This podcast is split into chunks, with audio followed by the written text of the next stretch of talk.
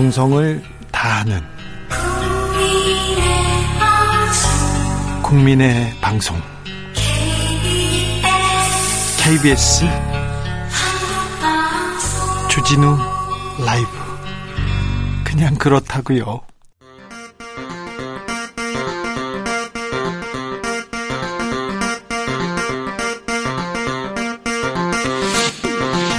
주진우 라이브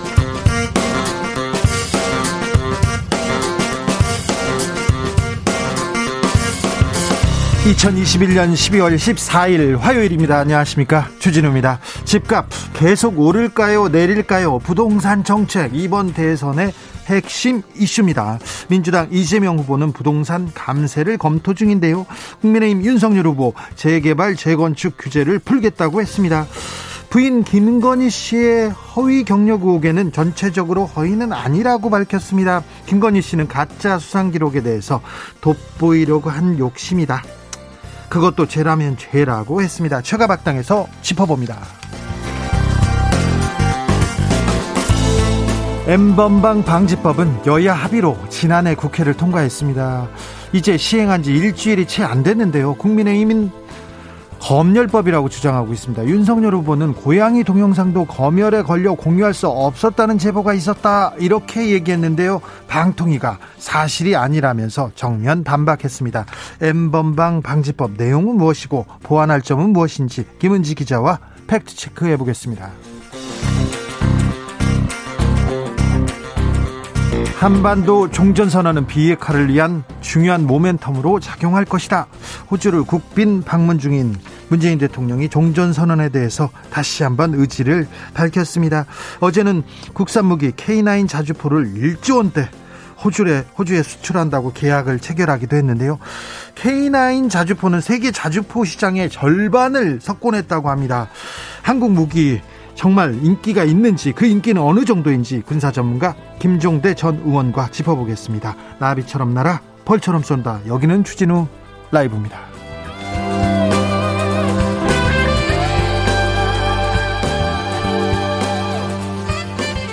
오늘도 자중차에 겸손하고 진정성 있게 여러분과 함께 하겠습니다. 한 해를 정리하는 이맘때쯤 각종 올해 인물 이렇게 발표됩니다. 뭐 주간지에서도 발표하고 신문에서도 얘기하는데요. 미국 시사 주간지 타임에서 올해 인물로 일론 머스크를 선정했습니다. 테슬라와 스페이스X 경영자이기도 하죠. 성과가 있었습니다. 한편으로는 최악의 억만장자, 나쁜 영향력으로 비판도 받았습니다. 우리 주진우 라이브 애청자들이 뽑은 올해의 인물은 누구일까요? 한번 뽑아볼까요? 국내, 국, 국외, 뭐 다 좋습니다. 추천해 주십시오. 추천하는 이유도 간단히 달, 들려주십시오. 샵 9730 짧은 문자 50원, 긴 문자는 100원입니다. 콩으로 보내시면 무료입니다. 그럼 주진우 라이브 시작하겠습니다.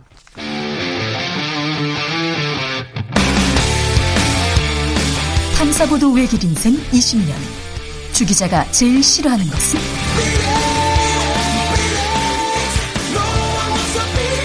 이 세상에서 비리와 부리가 사라지는 그날까지. 오늘도 흔들림 없이 주진우 라이브와 함께.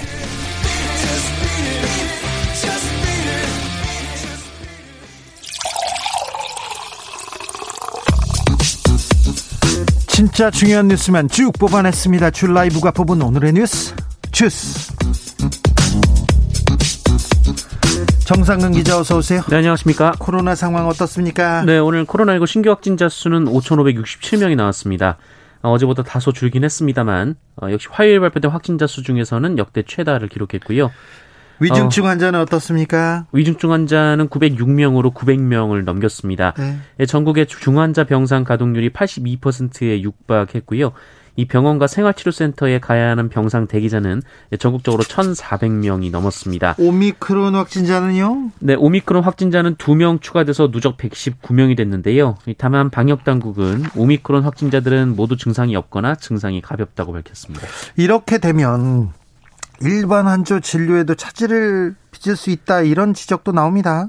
네, 방역 당국도 이 코로나19 위중증 환자가 1000명 이상 나올 경우 일반 진료에도 직접적인 영향을 미칠 수 있다라고 분석했습니다.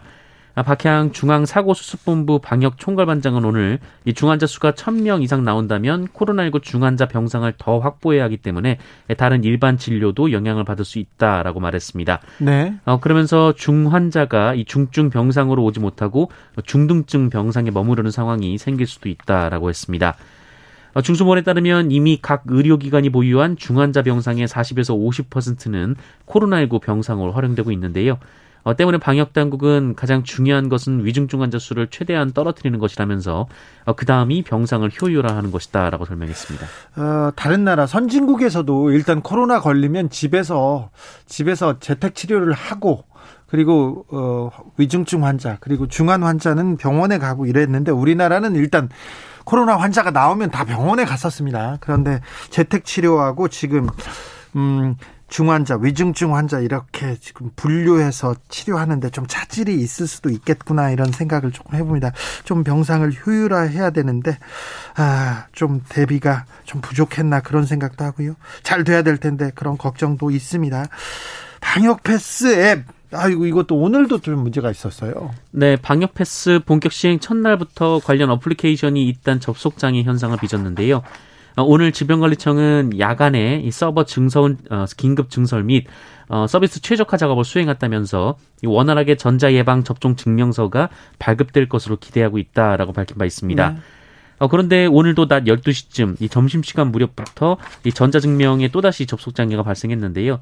예, 정부는 다시 접수장애가 발생할 경우 어제와 같이 과태료 등 행정처분을 적용하지 않겠다라고 밝혔습니다. 자, 앱에 좀 문제가 있는 것 같습니다. 서둘러 고쳐서 좀 원활하게 돌아갈 수 있도록 좀 해야 될 것 같습니다. 옛날에 생각해보면 옛날 일도 아니죠. 음, 예약 받았을 때. 그 접종자 예약 받았을 때도 그렇고 조금 착오가 있었으나 곧바로 잘 만들어서 원활하게 만들었거든요. 이 부분에 대해서는 좀 정부가 방역 패스 부분 신경 써야 될 것 같습니다. 오늘 김건희 씨 허위 이력 논란 어 커지고 있어요? 네, 김건희 씨는 지난 2007년 수원여자대학교 초빙 교수에 지원했는데요. 네. 어, 당시 이력서의 경력, 수상 사항을 허위 기재했다라는 의혹이 제기됐습니다.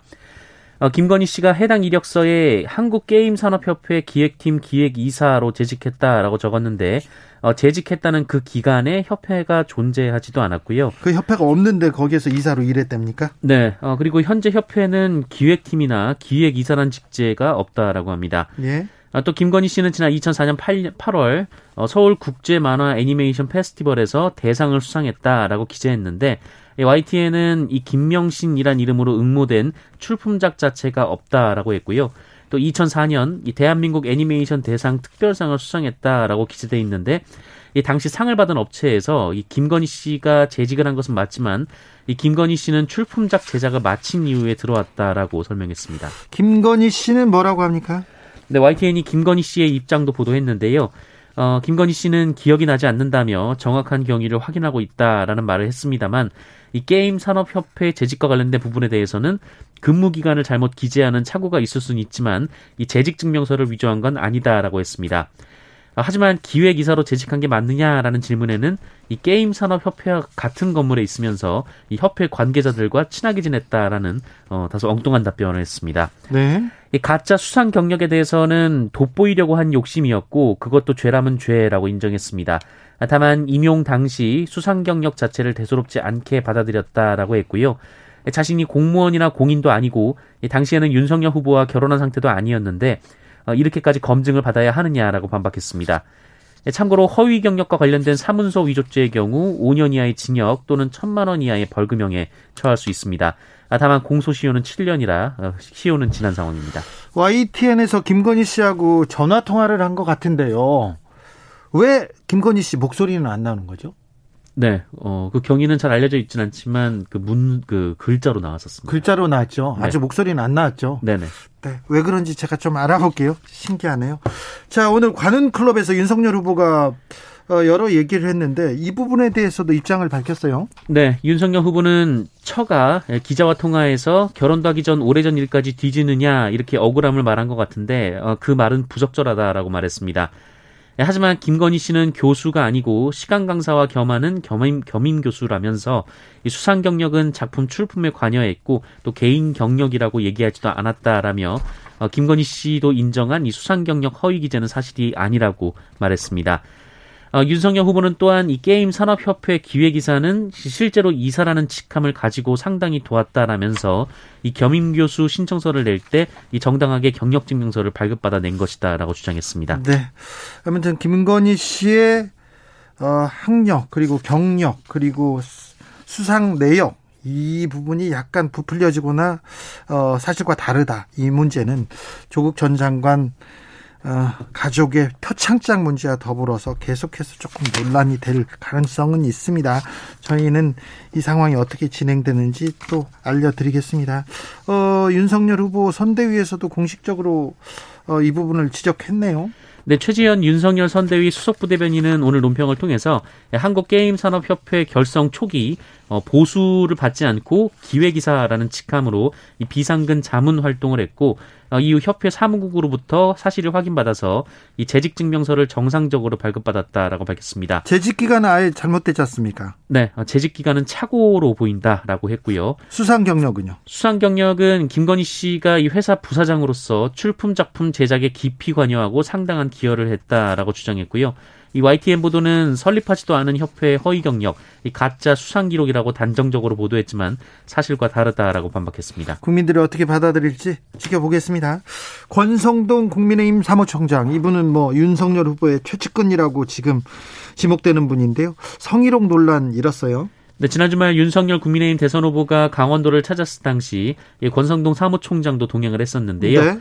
어, 지난 10일 이 기자들과 함께 술을 마시던 중 옆자리에 앉아 있던 한 부부에게 성희롱 수준의 발언을 해서 큰 소동이 벌어졌다라는 주장의 보도가 나왔습니다. 어, 열린공감 TV의 보도였는데요. 이 보도된 바에 따르면 권성동 의원이 이 부부의 부인에게 강릉에 이런 미인이 있냐라면서 남편에게 부적절한 얘기를 했다라고 합니다. 네. 아, 하지만 이 권성동 의원은 이 사실을 부인했습니다. 이 술자리를 갔던 중 남편이 자신에게 어, 팬이고 평소에 존경한다라고 얘기를 했고 함께 사진을 찍어달라기에 부인을 보고 미인이십니다라고 얘기를 하고 어, 남편에게 결혼을 잘하셨습니다라고 했다는 겁니다. 어, 그래서 그 부부가 헤어지면서 본인에게 고맙다라는 말까지 했다고 했는데요. 어, 그러면서 관련 보도에 대해 강력한 법적 조치를 경고했습니다. 그런데 그날 경찰이 출동한 거는 맞습니까? 네, 언론의 취재에 따르면 이날 112에 신고 접수가 된 것은 사실입니다. 어, 경찰 관계자는 권성동 의원 관련해서 출동한 사실이 있다라고 했고요. 예, 다만 내용은 확인해 줄 수 없다라고 했습니다. 어, 그리고 관련 사안은 현장에서 종결됐다라고 말했습니다. 민주당은 피해 당사자가 즉시 현장에서 경찰에 신고했고 어, 이후 경찰이 이 사건 현장에 출동까지 했는데 이 칭찬을 받은 사람이 왜 112에 신고를 했느냐라고 반문을 했습니다. 어, 이에 대해 이준석 국민의힘 대표는 오늘 아침 라디오 방송에 출연해서 이 권성동 의원과 배석하던 기자들도 이상한 걸 못 느꼈다고 한다라고 주장했는데요. 하지만 경찰이 왜 출동했느냐라는 질문에는 본인도 의문이라고 말했습니다. 2581님이 나는 안다. 검찰이 어떤 처분을 내릴지를 답은 혐의 없습니다. 이렇게 얘기했는데 경찰이 지금 수사하고 있는데 어떻게 처분을 내리는지 또 이것도 지켜보겠습니다. 이재명 민주당 후보 양도세 관련 발언을 했어요. 네, 이재명 후보는 그제 이 김천 추풍령 휴게소에서 기자간담회를 열고 이 다주택자 양도 소득세를 1년 유예하겠다라는 입장을 밝혔습니다. 예. 어, 이재명 후보는 다주택자 양도세를 중과하고 종합부동산세를 부과하는 바람에 집을 팔고 싶어도 이러지도 저러지도 못하는 입장이 있는 것 같다라면서 예. 이 처분 시점에 따른 차등 완화를 당과 협의 중이라고 밝혔습니다. 네. 또이 시골 운막을 사놓았더니 이주택자 종부세 부과하는 것은 억울하다는 문제 제기가 있다라면서 이것이 타당한 것 같다라고 말했고요. 네. 어, 이를 통해 종부세도 일부 사례에 한해서는 조정할 수 있음을 시사한 것으로 풀이되고 있습니다. 정부 여당에서는 아직 협의 중이라고 했는데 아직 방향을 잡지는 못한 것 같습니다. 네, 윤호중 민주당 원내대표는 오늘 MBC 라디오 인터뷰를 통해서 당내에서 논의 중인데 찬반이 엇갈린다라며 분위기를 전했습니다. 어, 윤호중 원내대표는 지난해 5월 말까지 다주택 양도세 중과를 시행하지 않았는데 효과가 별로 없었다라고 밝혔습니다. 네. 아, 다만 정책 의총을 열어서 당론을 정할 것이라고 밝혔고요. 이 국회에서 법을 고쳐야 되는 부분이기 때문에 정부하고도 상의해야 될 일이다라고 말했습니다. 네.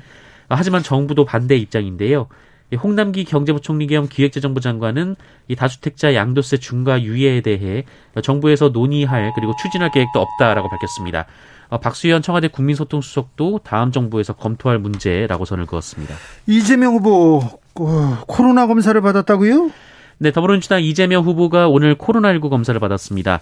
이 대구 경북 순회 일정에서 만난 당 관계자 중에 확진자가 발생했다고 하고요. 어, 이재명 후보는 직, 어, 해당 확진자와 직접 접촉하지는 않았지만 약 1m 떨어진 거리에서 서로 인사를 나눴다고 합니다. 네. 어, 이에 TK 일정에 동행한 부인 김혜경 씨도 검사를 받았고 오늘 일정이 모두 취소가 됐습니다. 건강에 이상이 없다고 합니다. 그런데 일정은 모두 취소됐습니다. 재난 속보 알려드리겠습니다. 제주 서귀포시 서남석 쪽 32km 해역에서 규모 5.3의 지진이 발생했다고 합니다. 아, 아직 피해는 어, 집계되지 않았는데요. 자시, 자세한 소식 들어오는 대로 알려드리겠습니다. 성폭행 피해자를 성노예로 계속 괴롭혔던 악랄한 범죄가 드러났습니다. 네, 직장 동료를 협박해 오랜 기간 성노예로 부리면서 각종 성범죄를 저지른 20대 공무원이 항소심에서 징역 12년을 선고받았습니다. 어, 이 남성은 지난 2019년 8월부터 약 1년 8개월여간 무려 29차례에 걸쳐서 이 동료 여성의 나체 사진과 성관계 동영상을 촬영하고 어, 이를 남편과 가족 등에게 뿌릴 것처럼 협박한 뒤 어, 강간을 해왔습니다. 어, 이 남성은 여성이 자신과 만남을 거절하거나 성관계를 거부하면 SNS로 메시지를 보내서 사진, 영상을 유포하겠다고 협박한 것으로 조사가 됐습니다. 네. 아, 특히 배우자가 있는 여성이 주말마다 남편을 만나러 가려고 하면 이러한 협박의 수위를 높였고 이 자신과의 만남을 정례화하거나 이 성관계 시 준수 사항 등을 명시한 어, 이른바 성노예 서약서까지 장, 작성하도록 강요했다고 합니다. 네. 아, 결국 이 여성은 극심한 정신적 고통에 극단적인 선택을 시도하기도 했다고 하는데요. 어, 애초에 이 남성은 여성이 이 자신의 호감 표현을 받아주지 않자 집으로 유인해 성폭행했다고 하고요. 이때 불법 촬영을 한 것으로 전해졌습니다. 아, 가해자는 1심에서 징역 9년을 선고받았습니다만 항소심은 범행에 비해 원심의 형이 너무 가볍다며 징역 12년을 선고했습니다. 징역 12년도 형이 너무 가벼운 것 같습니다. 제, 상, 제 생각으로는요. 암호화폐로 사기를 친 일당이 있습니다. 이런 경찰이 붙잡았습니다. 네, 지난 5월 가짜 유튜브 홍보 영상을 내세워서 수백억 원을 끌어모은 한 가상화폐 거래소가 갑자기 사라져버린 사건이 있었습니다. 네. 어, 이 거래소는 캐나다의 유명 거래소인 비트바이의 이름을 도용했고 어, 유튜브를 통해 8개월간 25억 원을 번 여성을 소개하면서 투자자를 끌어모았는데요. 어, 영상과 거래소 이름을 믿은 사람들이 투자에 나섰지만 두 달 뒤 돌연 사이트가 먹통이 됐습니다. 어, 경찰이 수사에 나섰고 일당을 검거했는데요. 네. 어, 이들은 아나운서 지망생이나 모델, 전문 촬영 감독까지 고용해서 어, 대본에 맞춰서 가짜 홍보 영상을 촬영하며 범행을 치밀하게 계획했습니다. 어, 또 실제 가상화폐 시세에 맞춰서 8시간마다 0.5%씩 수익을 낸 것처럼 인공지능 프로그램 계산 결과만 보여주며 피해자들을 속였고요. 어, 대포 계좌로 받은 투자금을 여러 차례 옮긴 뒤 현금으로 인출하는 등 어, 치밀하게 돈 세탁을 했습니다. 어, 이 범행으로 확인된 피해자가 12,000명에 이르고요. 피해 금액은 550억 원이 넘습니다. 어, 서울경찰청은 간부급 9명을 구속하고 10명을 불구속 입건했습니다. 주식, 암호화폐로 이만큼 돈 벌었다. 이 사람만 이 사람이 진짜 선수고 이 사람만 따라하면 무조건 돈 번다 이런 거 있지 않습니까? 거의 대부분 과장 광고이거나 사기성도 짙습니다. 정확하게 좀 잘 알아보고 하셔야 됩니다. 제주 서귀포시 남서쪽, 서남서쪽 32km 해역에서 규모 5.3 규모의 지진이 발생했습니다. 제주 지진 관련 뉴스 잠시 듣고 오시겠습니다. 17시 22분 제주 서귀포시 남 서남 서쪽 41km 해역에서 규모 4.9 규모의 지진이 발생했습니다. 인근 지역은 지진동 느낄 수 있습니다. 안전에 유의하시기 바랍니다. 9689님께서 지금 제주 시내인데요. 저녁 준비하다가 3층인데도 바닥이 울려 가지고 이상하다 했더니 지진 속보네요. 무서워요 얘기했습니다. 4437님 제주입니다. 방금 집이 흔들거림. 어우 네. 혹시 제주도에서 주진우 라이브 들으시는 분들 많으시죠? 지진 느끼셨는지 피해는 없으신지 알려주십시오. 네. 30 어, 여기서 정상근 기자는 보내드리겠습니다. 주스 정상근 기자 감사합니다. 고맙습니다. 3037님께서 조국 장관이랑 다를 게 없으면 혼나야죠 얘기합니다. 김건희 씨 어, 허위 학력 허위 학력 그리고 경력 문제에 대해서 이런 생각을 하고 계시네요. 1006님께서는 법 앞에 정경심과 김건희는 뭐가 다른가요? 가족이 검사면 모든 죄가 사고 아니면 실수인가요? 이렇게 얘기했습니다. 관심이 많군요. 국민들의 또 생각은 어떻게 어, 어떻게 움직이는지도 지켜보겠습니다. 1545님께서 주진우 라이브 공개 방송에 가게 되어 기쁜데 오늘 전화 받았어요 얘기합니다. 많은 분들이 공개 방송 오고 싶다고 신청해 주셨는데 당첨자는 오늘 방송 끝나고 주진우 라이브 홈페이지에 올려놓겠습니다. 모든 분들 다 모시지 못해서 죄송하고요. 네, 저희가 또 방송 잘 만들어서 보내드리겠습니다. 방역 지침 잘 맞춰서 저희가 준비하고 있습니다. 아, 유시민 작가, 도올 선생님 그리고 이날치 그리고 노브레인, 그리고 원슈타인, 그리고 또 많은 사람들이 함께 하겠습니다. 자, 올해 인물 여러분들 꼽아주셨습니다. 9870님, 정은경 청장 아닐까요? 코로나 대응. 네. 정은경 청장님, 와, 우리의, 아, 우리의 영웅이기도 하고요. 너무 좀 흰머리가 이렇게 늘어나고 고생하시는 거 보면 미안하고 감사하고 그랬습니다. 1067님. 이준석 대표 였던가요? 고래가 싸우면 새우는 도망가야 한다고 말한 이준석 대표, 예, 새우가 도망가기도 했죠. 집도 나가고요. 네. 7910님 변이수 하사. 군대 내 젠더 이슈를 일으키게 되었으니까요. 그렇습니다. 아, 젠더 문제에 대해서 우리 사회에 큰 고민을 어, 던져주고 우리 사회에 어, 또 의미 있는 판결까지 만들었는데 변이수 하사 큰 역할을 했죠. 0246님 올해는 역시 BTS 아닐까요? 버터가 전 세계에서 가장 인기 있는 곡이 되었죠. BTS 자랑스럽습니다. BTS 네 여기에 한 표요. 그런 분들 많습니다. 3243님 김영경 선수요. 코로나로 모두가 지쳐 있을 때 해보자, 해보자, 후회하지 말고. 김영경 선수의 외침이 다시금 힘을 내게 해주었습니다. 오미크론으로 다시 위기의 상황이긴 하지만요. 우리 지치지 말고, 지지 말고 힘내서 2022년을 시작하기를 바랍니다. 얘기합니다. 어, 지진으로 지진으로 여러분들이 지진을 느꼈다는 분들이 많습니다. 3917님 전남 강진입니다. 집이 약하게 흔들렸어요. 제주도 지진 탓인가 봐요. 얘기합니다. 5479님 서귀포 신시가지인데요. 거실 TV가 흔들렸어요. 제 마음도 흔들거립니다. 네, 제주에 큰 피해가 없기를 바랍니다. 후속 보도 나오는 대로 자세히 전해 드리겠습니다. 교통정보센터 다녀오겠습니다. 이승미 씨.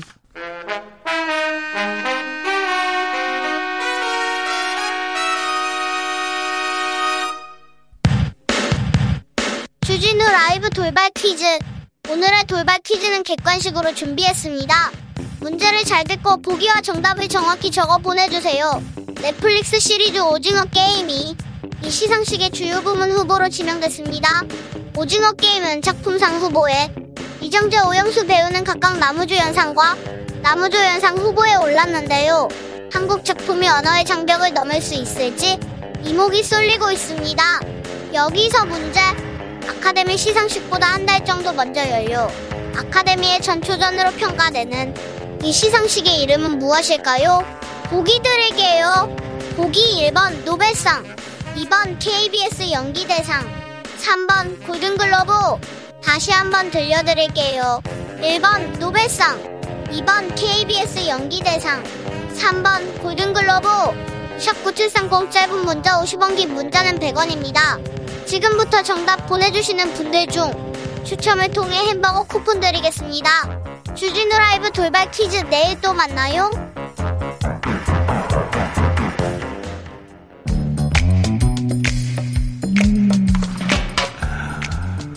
오늘의 정치권 상황 깔끔하게 정리해드립니다. 여당 야당 크로스 최가박과와 함께 최가박당 여야 최고의 파트너입니다. 주진우 라이브 공식 여야 대변인 두 분 모셨습니다. 박성준 더불어민주당 의원 어서 오세요. 네, 안녕하세요. 최영두 국민의힘 의원 어서 오세요. 네, 안녕하십니까. 제가 박당 전에 어, 귀여운 아이가 저희 퀴즈를 이렇게 내주지 않습니까? 예, 예. 근데 최영두 의원께서 아유 저 아이 얼마나 고생이 많냐고 매일 저렇게 고생합니까 얘기하는데 네. AI입니다. 아, 무섭군요. 네. AI 기술이 엄청나. AI, 예. 네. 네. 주순이입니다, 주순이. 아, 네. 주순이. 네. 아. 제가, 제가 붙은.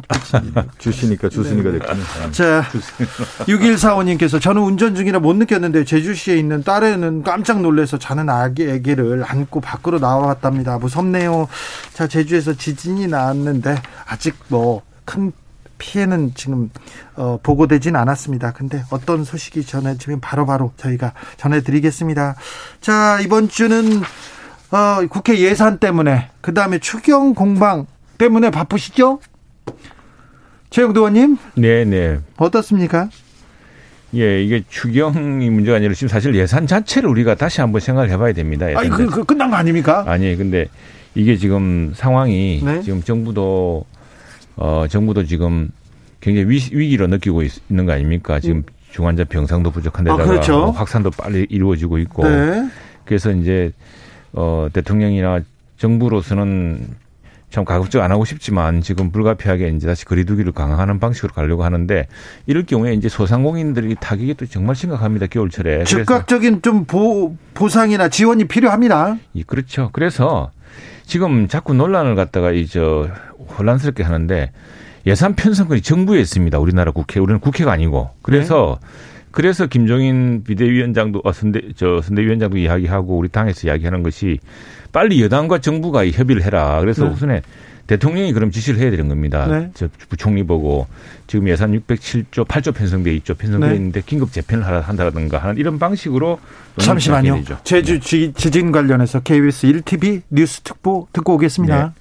네. 이지영님께서 해일이 없어야 할 텐데요. 부디 별일 없어 없이 넘어가기를 해일이 없어야 될 텐데 해일 대비하셔야 됩니다. 3007님께서는 광주 광역시 18층인데요. 여기도 흔들렸어요. 얘기합니다.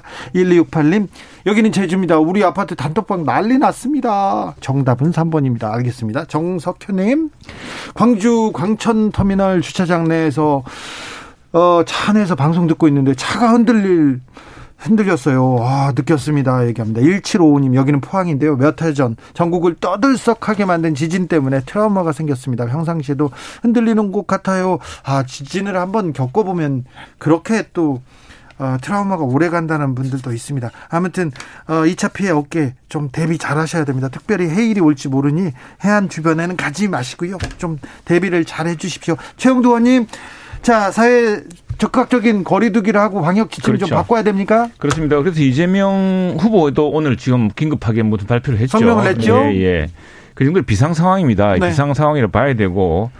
근데 지금 우리가 이번에 2010, 2022년 예산은요, 608조라는 최대 규모 예산이지만 우리 이제 예결위원회 쭉 할 때 경제부총리나 정부 어, 총리의 입장은 처음 짤 때는 뭐냐면 이제 포스트 팬데믹 의 네. 회복과 일상으로 회복됐고 빨리 그 자식 경제적 제도약을 위한 이런 편성으로 짜 있는데 이걸 지금 인식을 바꾼다면은 긴급하게 재편해야 됩니다. 세출 조정을 해야 돼요. 세출 조정. 지금이라도 그렇습니다. 그래서 이건 할 수 있는 것은 야당이 아무리 요구해도 안 됩니다. 지금 이거는 여당 정부가 인식을 바꿔야 되고 근데 우리 저 박성준 의원님도 이제 해보셨지만 이 감액 이 저 예산 심사를 해보면은 정부의 집행률이 떨어진 예산들이 10% 20%안 되는 예산들이 많습니다. 그런 예산들부터 정부 스스로가 차단해서 이제 인식 변화를 해야죠. 자꾸 지금 뒷북치는 식으로 나가면은 재난은 재난, 이 그리, 그리두기는 음. 그리두기대로 하고 재난 이, 이 상황으로 인해서 피해보는 사람들은 보상이 안 되어서 전부 네. 행정명령으로 좀 하고 있는 거거든요. 네. 박성준 의원님. 그만큼 이제 오늘 이재명 후보님이 상황에 대한 위기의식을 느껴서요. 사회적 거리두기 즉각 강화해야 된다는 성명을 발표를 했는데 네. 어느 정도 위기냐면 지금 코로나19 확산이 이제 멈추지 않고 있는 상황인데 에, 지금의 5차 대유행이라고 하는데 규모와 속도 면에서 상당한 비상한 상황인데요. 중증 병상 가동률이 82.6% 정도 다른다고 합니다. 네. 그러니까 완전히 찼다고 볼 수가 있는 건데 네. 그래서 이제 코로나19 관련된 이제 조치를 좀 강화해야 된다는 말씀을 하면서 이 얘기도 좀 하셨습니다. 사회적 거리두기뿐만 아니라 두 번째가 중요한데요. 국민이 이제 안심할 수 있는 대책을 조속하게 시행해야 된다는 얘기인데 첫 번째가 뭐냐면 소상공인 자영업자에 대한 선보상 선지원을 실행하자 이렇게 제안을 하셨고요. 또 방역 강화에 따라서 일시적 실업이라든가 돌봄 공백에 대한 정부의 적극적인 지원책 이렇게 얘기를 했는데 또 하나가 백신 접종률 제고를 위한 획기적 조치 마련 이렇게 이재명 후보님이 성명을 냈는데 이 상황 인식에 대해서는 여야가 저는 아니, 같이 공유를 하고 있다고 봅니다. 그럼요. 그러면 예. 최영두 의원님 중요한 게 뭐냐면 위 위기상황에 그러면 모든 의사결정, 정책 결정이라는 것은 언제 하느냐가 매우 중요하지 않습니까? 지금 해야 되는 거 아니겠어요? 당장 해야 되기 때문에 여야가 지금 머리 맞대고 추경과 관련된 아니 운전대를 잡은 사람들이 바로 아니. 바로 유턴을 해가지고 빨리 그 좌회전 우회전을 해서 해야지. 아니 지금 그걸 하지 않은 채 지금 자꾸 야당 탓을 하는 아니 지금 제가 야당 탓을 하는 게 예, 정부가 예. 적극적으로 하겠다라는 얘기하고 지금 추경과 아, 관련된 얘기라든가 모든 방법을 강구하겠다는 얘기를 지금 우리가 하고 예, 예. 있는데 지금 야당은 이거잖아요. 논의의 쟁점은 보면 윤석열 후보 50조 갑자기 어느 날 얘기하고 김종인 위원장 어느 날 100조 얘기하고 네? 막상 하자고 하니까 우리는 대통령 선거 끝나고 하겠다 이렇게 얘기해요. 대통령 떨어지면 안 하겠다 이 얘기를 지금 하고 있습니다. 아니 지금 얘기 좀 들어보십시오. 아니, 그러니까 민생의 필요성과 절박성에 대해서 서로 인식하고 있다고 하면 당장 해야죠. 누가 먼저 키를 갖고 가냐면 지금 대선이 대선 정국에서 정치권이 나서야 되는 거죠. 그게 네. 이제 지금 뭐냐면은 예산 편성권은 현 정부가 갖고 있는 겁니다. 현 정부가. 그래서 집권 이후에 한다는 것은 정부로서 우리는 책임지는 예산 편성을 하겠다는 것이고 그런 기조에서 이 정부가 그런 편성을 빨리 바꾸면 됩니다. 그렇게 해야 되는 것이고 지금 그거 없이 정부가 지금 불효불급한 예산 그리고 일자리 예산이 단기 일자리 그리고 뭐 좀 선심성 예산 다음에 지난번에 저 이 정부로 인해서 생긴 여러 정책 실패로 인한 실패를 만회하기 위한 예산 온갖 것 씌워놓고 그건 한 푼도 손 안 댄 채 또 세금을 혈세를 거두고 미래 세대에 부담이 되는 기체를 해서 이걸 만들어서는 안, 안 되고요. 그건 최소화하고 그래서 지금 저기 뭐냐면은 그 박 의원님 말씀 중에 그게 조금 오해 소지가 있기는 한데 그게 무책임한 게 책임지는 겁니다. 우리가 집권하면 한다는 거 우리가 집권되면 예산을 재편 나가겠다는 겁니다. 예산을 재편 나가겠다는 것이고 그런데 아니. 그렇게 하더라도 그게 5월 이후에나 가능한 일이 이야기거든요. 그러냐 지금 현 정부가 그 김종인 비대위원장이 어, 저 위원장이 그거 아닙니까? 저 우리 이준석 대표 이야기도 지금 여당 대 여당이 빨리 움직여서 청와대가 빨리 움직여라. 자, 청와대가 아니, 움직여서 그럼 즉각적인 손실 보상합니까? 아니 지금 임시국회 열었기 때문에 임시국회에서 여야가 맞대고 하나하나 봐야 되는 거죠. 지금 손실보상에 대한 문제든 방역에 대한 문제든 그러면 예산과 관련된 얘기를 충분히 할 수가 있는 거고요. 또 정부는 정부대로 하고 같이 이렇게 가는 것이지 어디서 뭔지 하고 지금 그런 상황이 아니잖아요. 아니까. 긴급한 상황이고 위기 그 상황에서는 항상, 항상 그 혼자서 다 하고서 야당 말이라면 아주 죽으라 해도 듣지 않고 있다가 지금 이런 상황에서는 꼭 야당을 하는데 당연히 지금 할 수 있습니다. 해야 되는 이야기인데 먼저 뭐냐면 순서가 정부 안에서 예산을 가지고 이거 이렇게 재편하겠습니다. 근데 우리가 받아들일 수 있는 건 뭐냐면은 그냥 별도로 백조를 또 합시다. 그건 받아들일 수 없다는 거죠. 그거는 정부가 정부 내에서 예산을 재편하고 세출을 조정하고 우선에 불필요한 예산들 잘못된 정책을 많이 하게 쓴 예산들 그런 부분 다 조정해서 그러니까 시작하자는 것이고요. 정책 결정이라고 하는 것은 지금이 위기이냐 가장 어려운 시기냐 그럼 이걸 당장 할 것이냐 그럼 유예할 것이냐 이걸 결정하는 게 정책 결정이에요. 그러면 지금 야당도 계속 얘기하고 있잖아요. 위기의 시되고 지금 특단의 대책이 필요하고 모든 방법을 강구해야 된다 얘기하면서 지금 하자고 하면은 아, 지금 해야죠. 왜 못? 지금 당장 하자고 하면. 아 근데 왜 그러니까 정부가 지금 당장 갖고 오라니까 그걸 갖다가. 자 예, 예. 이재명 후보가 일상 회복 잠시 멈춤이 필요하다면서 선 보상 선 지원하자고 자영업자는 현금으로 먼저 보상하자 이렇게 오늘 긴급 성명을 냈는데 이 부분은 어떻게 보십니까? 그 부분도 이재명 후보의 기존의 입장과 다르지 않죠. 그러면 우리가 네. 지난 1년 내내 손실 보상하자고 이야기할 때는 뭐 하다가 지금 뒤늦게 대선에서 지지율 떨어지니까 이런 소리 합니까? 그분은 항상 하시던 게 소상공인 두텁게 이렇게 하는 것보다는 전 국민에게 몇십만 원씩 골고루 나눠주자고 계속 강조하신 분 아닙니까? 우리가 지난번에 손실 보상하자고 지난 7월 달에 그 주경 짤 때 손실보상 고작 1조에서 저 1조 재원을 마련했습니다. 네. 그러면서 25만 원씩 전 국민 88% 나눠주려고 13, 4조를 예산 편성을 했어요. 그걸 했던 분들 아닙니까? 지금, 지금 그래 놓고 지금 와서 뒤늦게 지금 무슨 앞뒤가 안 맞는 이야기를 합니까? 이, 이 코로나라고 하는 것은 모든 국민이 지금 어려움에 처해 있기 때문에 그래서 전 국민 재난지원금으로 하자라고 이재명 후보가 계속 얘기했는데 예. 이 전국민 재난지원금에 대해서 누가 발목을 잡았습니까? 야당에서 상당히 좀 발목을 잡지 않았습니까? 그래서 그게 아니 그래서 사조식 해서 지금 전국민 지금 잘 들어보세요. 그래서 전국민 재난지원금을 통해서 지금 와서 갑자기 그 누구 탓하면서 아니 그래서 아니, 지금 골고루 줄 게 아니라 어렵고 정말 코로나라 죽거나 얼어 죽거나 이렇게 죽은 저거는 마찬가지다 하는 소상공인 해줘야죠. 91님께서 국회에서 좀 해야죠. 이제 대통령이 하면 선심이다 하지 말고 빨리 국회를 열어서 회의해야 되는 거 아닙니까? 임시국회가 돼 있기 때문에 빨리 하면 됩니다. 하면 되죠. 예, 하면, 하면 됩니까? 하는데 네. 아니 여당과 움직이지도 않으면서 괜히 야당 핑계만 대고 있는 거예요 지금 여당이 나와서 지금 그럼 예산 재편하겠습니다. 이거 이거 우리가 최소한 세출을 줄일 테니까 네. 세출을 바꿔볼 테니까 부족한 재원을 이렇게 합시다라고 협의하면 되는데 그걸 움직이지도 않고 야당이 안 움직여서 안 움직이고 이렇게 호도를 하니 참 저희들이 답답해서 미칠 지경입니다. 박성준 의원 임시 국회에서 여야 원내대표 협상 테이블에 와서 그러면 하면 되는 건데요. 예, 예, 네. 지금 야당에서 상당히 성적했다라는 것은 누구나 다 알고 있는 사실이고 지금 방역과 소상공인 지원 문제와 관련된 부분은 뭐 야당도 지금 얘기하기 때문에 지금 임시국회 지금 시작됐으니까 네. 바로 시작해 논의하고 어디서부터 어떻게 할 것인지에 대한 것들도 야당도 적극적으로 안을 내면 되는 거죠. 그렇죠. 8410님께서 네. 누가 하는 것이 중요한 게 아니라 지금 하는 게 중요합니다. 지금이요. 네. 지금 그 자리에 핑계대고 탓하라고 나오셨습니까? 지금 좀 해주세요. 소상공인들은 즉각적인 손실 지원 필요한 것 같습니다. 우리가 계속 이야기하는데 지금까지 정부 여당이 말을 안 들은 겁니다. 그래서 지금 빨리 정부 않죠. 여당이 조의원님. 정부 여당이 아니 그래 소상공인은 그래 지난 3월 달부터 아니, 4월 달부터 행정명 따라서 영업 제한하고 그렇게 손실을 감수해 왔는데 그래 고작 지난 7월 달에 법 발의하면서 해준 게 1조입니다. 1조. 그러면 전국민 재난지원금이랍시고 25만 원씩 25% 나눠 저 88% 나눠 줘 가지고 그때 소상공인들이 얼마나 눈물 흘는지 아십니까?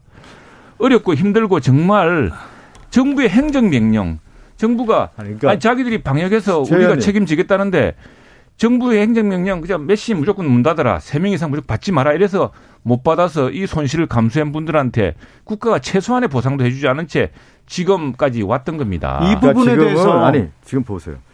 그동안에 논의가 됐던 건 뭐냐면 전 국민 재난지원금이 한 축이 있는 거고요. 또 예. 하나가 뭐냐면 손실 보상과 관련된 두텁고 넓게 하겠다라는 게 한 축이 있는 겁니다. 네. 그렇게 해서 이건 뭐냐면 온 국민 지금 얘기한 것처럼 이 코로나로 위해서 다 고통을 겪고 있으니까 재난 지원이라는 형태가 하나가 있는 거고 또 하나는 소상공인들이 상당히 어렵기 때문에 보상에 대한 관련된 법을 만들어서 지금 하고 있는 거 아니겠습니까? 그런데 지금 시점에서는 좀더더 적극적으로 두텁고 넓게 하자라고 하는 것을 지금 제안을 하는 거고요. 지금 시점에서 하자는 얘기죠. 가장 당장 하자는 것이 아니, 핵심이라고 볼 수가 있는 반대할 이유도 없고 네.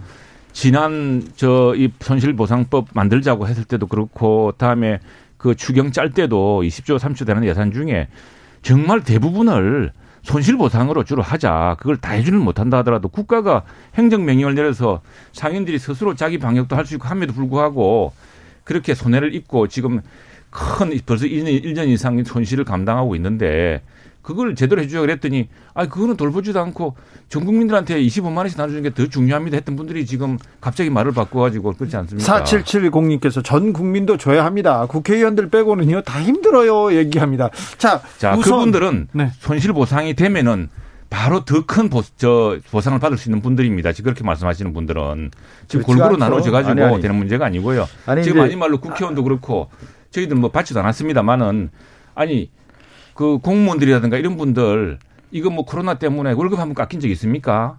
그런데 다 그걸 나눠줘야 됩니까? 그거를? 최 의원님, 이 코로나라고 하는 것을 기본적으로 인식을 해야 되는 거고요. 저, 처음에 이제 전국민 재난지원금 지원했을 때 그 전국민 재난지원금 가서 실질적으로 식당이라든가 자영업자들과 이제 이런 모든 선순환 구조로 많이 돌았던 거 아니겠습니까? 네. 그러다가 이 재난지원금에 대한 폭을 어떻게 할 건가 여야가 워낙 그 쟁점이 되다 보니까 합의점을 받아서 뭐 70%냐 80%냐 이렇게 결론 났던 거 아닙니까? 자. 그래서 나머지 부분은 손실보상과 관련된 부분은 좀 더 손실보상법으로 통해서 소상공인 자영업자 지원에 대한 법안이 나왔던 거고요.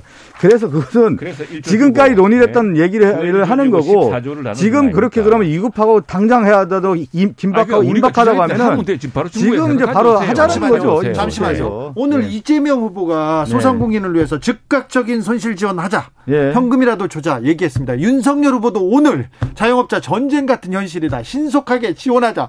둘 다 신속하게 지원한다는데 왜 지원이 안 되는 거예요? 아, 왜냐하면 이재명 후보는 이전, 이전 저 6개월 전에 했던 이야기 다르고 그때 경기도에 기본 재난금 나눠주고 전부 그런 거 했다 아닙니까? 그리고 저기 보십시오. 저 그래서 재난지원금을 저 전국민 나눠주더라도 그러면 계층적으로 어려운 사람들, 소득 하위 50%를 주자. 그게 사실은 분배 효과도 있는 거 아니냐. 그랬더니 그 주장한 교수가 지금 당원 정치권 되지 않습니까? 민주당에서. 아, 뭐 지금 계속 공전된 얘기니까요. 네. 지금 필요하면 지금 당장 하는 거고 또 자, 거기에서 선지원하고 네. 실질적인 어떤 정책을 만들어서 국민에게 피부에 와닿는 것을 만들어가는 것이 정치권의 역할이고 책임 아니겠습니까? 네. 그러면 저 최영두 의원님이 여러 얘기를 하셨으니까 당장 국민의힘에 가서 김종인 위원장이 됐든 있으니까. 우리는 지금 하려고 지금 하고 있지 정부 여당이 지금 정권을 잡고 있으면서 야당에게 한 번도 안 듣고 우리가 저 소상공인 보상 두텁게 해줄 때는 한 마디도 안 듣더니 지금 와서 마치 딴 사람 이야기하듯이 그렇게 말을 바꾸어서 여반장하는 자 원내 대표도 만나서 좀 얘기를 하고요. 그럼요. 대표도 만나서 얘기를 하고 후보끼리라도 좀 만나서 좀 손실 보상 신속하게 좀 말만 하지 말고 좀 네. 합의를 이뤄냈으면 좋겠습니다. 네. 1188님께서 아, 정권을 잡아야만 소상공인 지원금을 지급하고 지금 정권에선 절대 안 된다는 건가요? 이렇게 물어보는데 지금 정권에서 안 해줬죠. 왜냐하면 왜냐하면 지난번에 7월 아, 달에 아, 추경 예산안 보십시오. 추경 예산안 보십시오. 손실 보상금 1조입니다. 1조 우리가 원래 8천억 돼 있던 거를 조금 더 늘려서 1조 2천억인가를 했어요. 그렇게 인색합니다. 그런데 전 국민 나눠주는 데는 아주 막 그냥 아주 그냥 그 혈안이 돼 있었습니다. 이 정책이라는 게 항상 살아있는 거 아니겠습니까? 늘 네. 같이 하는 거. 처음에 어떻게 됐습니까? 어려우니까 대출 완화해줘서 대출로 숨통을 트이는 거고요. 네. 그 다음에 또 현실적으로 어려우니까 손실보상법을 만들어서 실제 또 거기에 따른 보상을 하는 거고요. 또 이제 또 진행 과정 아니겠습니까? 지금 당장 또 어렵다고 하면 선지원을 통해서 해결하겠다라고 하는 거. 이런 모든 정책들이 어느 날 갑자기 무슨 뭐 무자르듯이 딱 되고 이런 게 아니지 않습니까? 우리가 이 코로나라는 게 벌써 이제 2년 상황에 있을 때 2년 상황에 맞는 그 당시의 시점에 맞는 또 정책들을 만들고 또 정책의 일을 통해서 국민에게 다가갔던 거고요.